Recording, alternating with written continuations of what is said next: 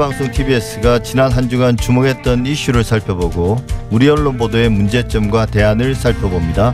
TBS의 창. 안타깝게도 최근 경기도 평택항에서 아르바이트를 하던 23살 대학생 이선호 씨가 불의의 사고로 숨졌습니다. 그동안 산업재해로 인한 사망이 우리 사회에 큰 이슈가 됐었고 관련법이 논란 끝에 제정되기도 했습니다만 죽음은 끊이지 않고 어느 순간 우리도 그 죽음에 대해 무덤덤해진 게 아닌지, 이선호 씨의 사망 소식을 대하는 TBS와 우리 언론들의 태도는 어땠는지 짚어볼 필요가 있겠습니다. 고려대 노동문제연구소 김성희 교수와 함께 이야기 나눠보겠습니다. 어서 오십시오. 예, 안녕하세요. 예, 먼저 오늘 그 이야기를 나누는 그 안타깝게도 그 사망하신 고 이선호 씨 사고의 과정부터 한번 정리해 볼까요? 예, 그러니까 이번 사고는 평택항에서, 그러니까 물류회사에서 하청으로 일을 하는 그런 청년 노동자죠. 그러니까 아르바이트로, 대학생인데 예. 아버지를 따라서 아르바이트를 하러 왔다가 잔업시간 중에 예. 그 업무 과정에 있지도 않는 이제 부수적인 예. 작업을 원청 정규직의 지시로 하다가 예. 300km가 넘는 철근에 깔려서 예. 예, 죽음을 맞이했는데, 그런데 그 과정에서 이제 바로 처리도 안 됐고 충분한 예. 또 사전 교육이나 이런 것도 이루어지지 않아서 죽음의 외주화의 문제, 김용균 씨 사건으로 드러났던 그런 문제를 또 반복한 것이 아니냐 하는, 그리고 이런 문제에 대한 사회적인 대응이 필요하다라고 해서 법제도 정비했는데도 예. 전혀 개선되지 않고 이런 죽음이 반복되고 있다라는 그런 안타까운 사건이었습니다. 근데 이번 사건은 이제 말씀하신 것처럼 반복되는 것 같다라고 말씀하셨는데, 이번 사건을 보면 이제 2018년 사실 우리가 이런 문제에 대해서 관심을 가지게 된 게 중남태안 화력발전소에서 김용균 씨가 사망했지 않습니까? 예, 예. 이게 되게 비슷하다고 그러네요. 예, 그렇습니다. 그래서 억울한 청년의 죽음이라는 점도 안타깝고요. 예. 또 한편으로 이 문제가 발생한 그 구조적인 문제들이 동일하다 이건데요. 예. 김용균 씨도 그 태안 화력, 중부화력의 그 외주 하청 업체 예. 소속이었습니다. 그래서 전혀 이제 그 업무에 대해서 숙달되지 않는 그런 예. 업무를 야간에 안전 규칙을 지키지 않고 혼자서 작업을 예. 하다가 이루어졌는데, 예, 이선호 씨 사망 사건도 동일하게 안타까운 청년의 죽음이라는 예. 거고요. 외주 인력이었습니다. 그래서 예. 비정규직이죠. 간접고용 비정규직이라고 표현하는. 그래서 원청의 지시에 따르는데 충분한 안전 조치는 갖춰지지 못하는 그런 문제들이 이제 반복해서 일어나는 예. 죽음의 외주화의 구조적인 문제점들이 동일하게 나타났었다라는 것이고요. 이런 외주화 구조 속에서 안전 규칙이나 최소한의 안전 교육도 이루어지지 않은 점도 동일하게 예. 반복됐다라고 볼 수 있습니다. 예, 사실 뭐 저도 여기 전문가가 아니니까 위험한 일을 외주 주는 게 좀 그 도덕적으로 올바르지 않다. 예. 그런 생각을 막연하게 했지만 사실 일 자체가 위험한 게 뭐가 어쩔 수 없는 거 아닌가라는 생각도 들었는데, 사실 그 한 인터뷰를 보니까 네. 그런 말이 있더라고요. 원래 이제 정규직들은 그 업무를 오랫동안 해온 사람들이고 노동자들이 네. 그렇기 때문에 각종 위험 요인들을 뭐 매뉴얼화 하지 않더라도 이렇게 네. 노하우를, 그다음에 이제 업무 관련된 여러 가지 도제관계식 그런 어떤 교육을 통해서 전달되는 그런 것들이 있는데, 외주를 주게 되면 그런 게 단절이 돼서 더 위험해진다 이런 말씀들을 하시더라고요. 예예, 예. 그렇습니다. 뭐 안전을 지키기 위해서는 이제 교육도 이루어져야 되고 장비도 갖춰져야 예. 되고, 그다음에 이제 개인이 책임하는 그 구조적인 설비도 이제 중요하죠.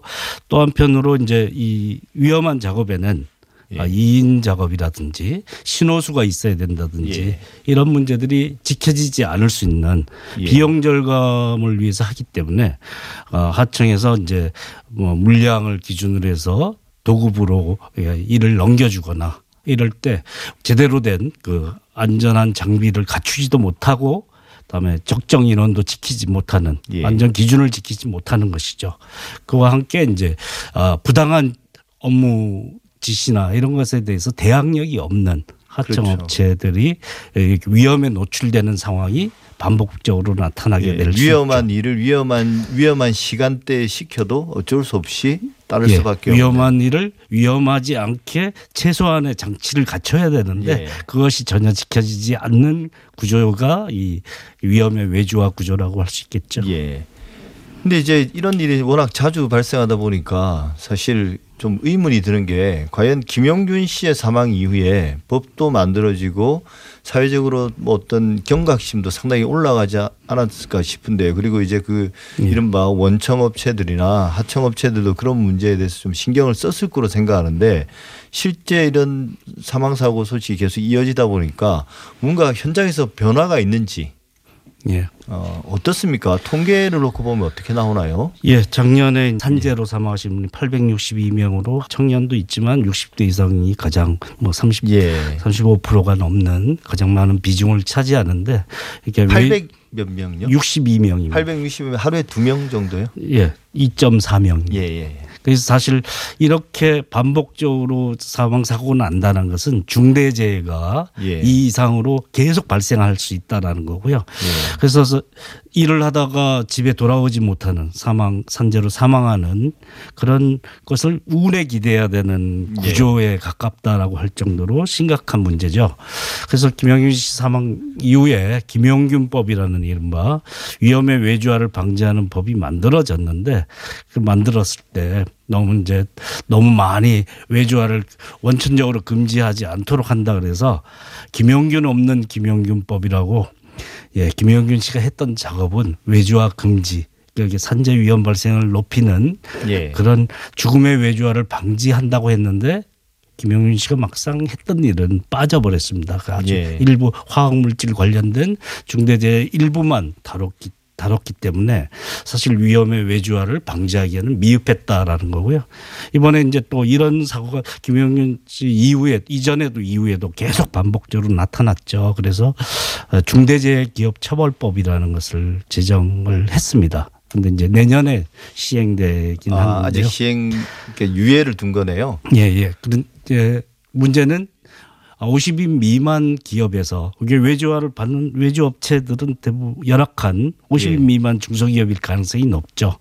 그 업무 전체를 총괄하지 않는 하청받아서 일하기 때문에 생기는 문제가 이제 중요한데 중대재해기업처벌법에서 50인 미만 기업은 또 3년을 유예를 해놨습니다.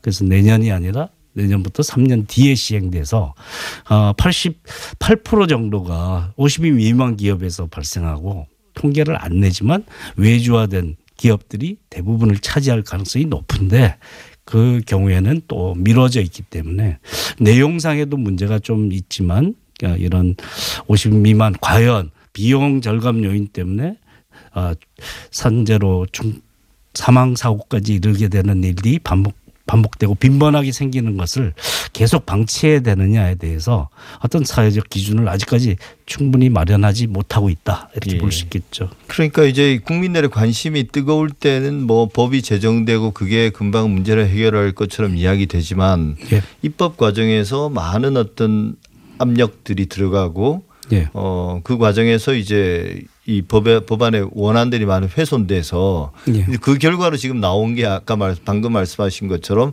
50인 미만 사업장은 뭐 3년 유예. 이제 실제 이제 관심이 좀 사그라들면 그 의미를 잘 이해를 못 하잖아요.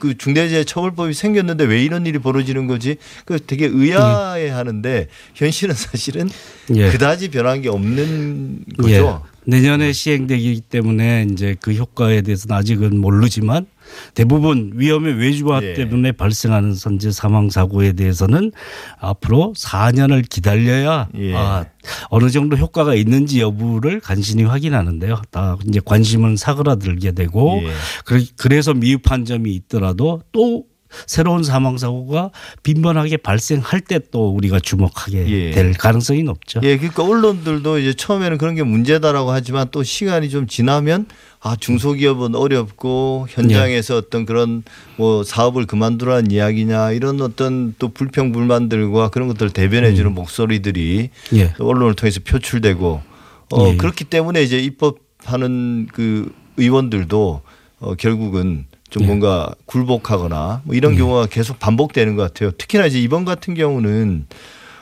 이선호 씨의 죽음 같은 경우는 과거에 비해서 오히려 우리가 무덤덤해진 건지 정말 언론부터가 별로 관심을 안 둔 것 같아요. 예. 그래서 그렇습니다. 뭐 한겨레나 KBS 이걸 이제 제2의 김용균 참사로 규정하고 뭐 보도하긴 했지만 전반적으로는 보도량은 절대적으로 적고 또 생각보다 주목도 못 받은 것 같습니다. 예. 심각한 사회적 문제로 제기됐다가 제도를 만들었으니까 좀 지켜보자라는 모습인데 사실은 후진국적 산재 사망사고죠. 끼고 떨어지고 이런 치이고 이런 죽음은 사실은 굉장히 안타까운 죽음이지 않습니까? 그리고 이게 이 세계 10위 경제대국에서 벌어져서는 안 될 후진국적 양상인데 이것을 계속 반복적으로 발생할 수 있는 메커니즘을 충분히 해결하지 못한다라는 것을 그냥 인정하고 가는 것이 아니냐.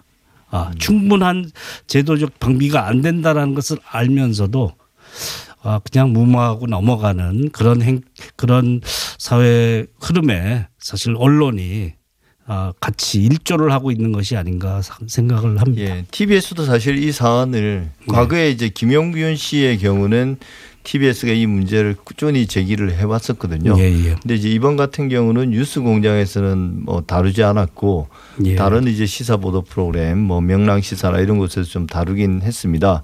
그러다가 이제 사실 이런 보도들이 그래도 한두 건이 있었고 그다음에 이제 그 사망한 그 이선호 씨의 친구들이나 또 이제 친지들이 뭐 기자회견을 하고 국민청원 같은 걸 넣으면서 보도가 좀 늘어났습니다. 그리고 언론사들도 좀 스스로 반성하는 그런 기사들을 내긴 했습니다.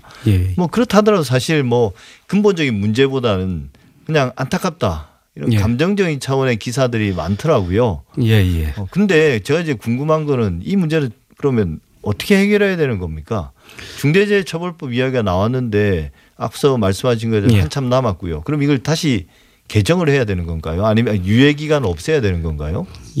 산재 사망 사고를 방비하는데 우리가 이제 이렇게만 제도가 있는데 그게 지켜지지 않지 않습니까? 지켜지지 않고 그것도 외주화된 구조에서는 더더구나 안 지켜지고 이렇게 사망 사고에 이르게 되는 일이 빈번하게 발생할 수 있는 구조적 메커니즘이 있으니까 김용균법의 미비점, 위험의 외주화를 방지하는 법안이라고 했던 것의 미비점도 있고 중대재해기업처벌법이 내년에 시행되기로 이미 통과돼 있기 때문에 50인 미만 외주화된 기업들이 주로 속한 곳에 대한 3년 유예 조항에 대해서는 재검토가 필요하다라고 할 수 있고요. 처벌이 능사는 아니지만 이렇게 후진국적인 사망사고가 발생하는 것에 대해서는 처벌을 통해서라도 방비를 할 수밖에 없다라고 보는 것이죠.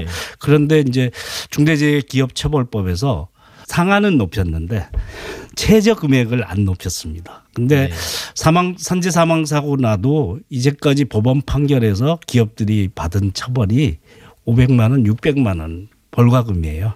그 수준에서 계속 판례대로 하기 때문에 최소 금액을 높이지 않고서는 이 판례를 변화시킬 수가 없거든요. 그래서 이게 만약 조속히 통과된다고 하더라도 별로 효과가 없을 가능성은 있다.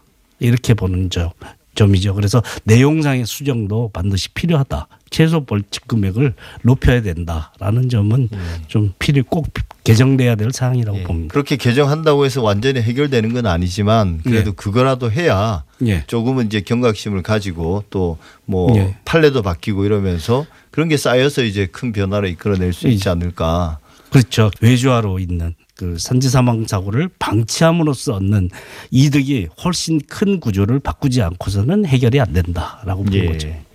우리 언론들이 이런 기업의 이익과 관련된 부분에서는 처음에 보도도 약간 미약하고 또 뒤로 갈수록 용두사미가 되는 경우가 대부분인데 이번에는 좀 안 그랬으면 좋겠습니다. 벌써 한 2년 넘게 이 문제를 우리 사회가 정기적으로 겪고 있는데요. 언론이 조금 더 제대로 된 관심을 줬으면 좋겠습니다. 지금까지 김성희 고려대 노동문제연구소 교수와 함께했습니다. 오늘 말씀 잘 들었습니다. 고맙습니다.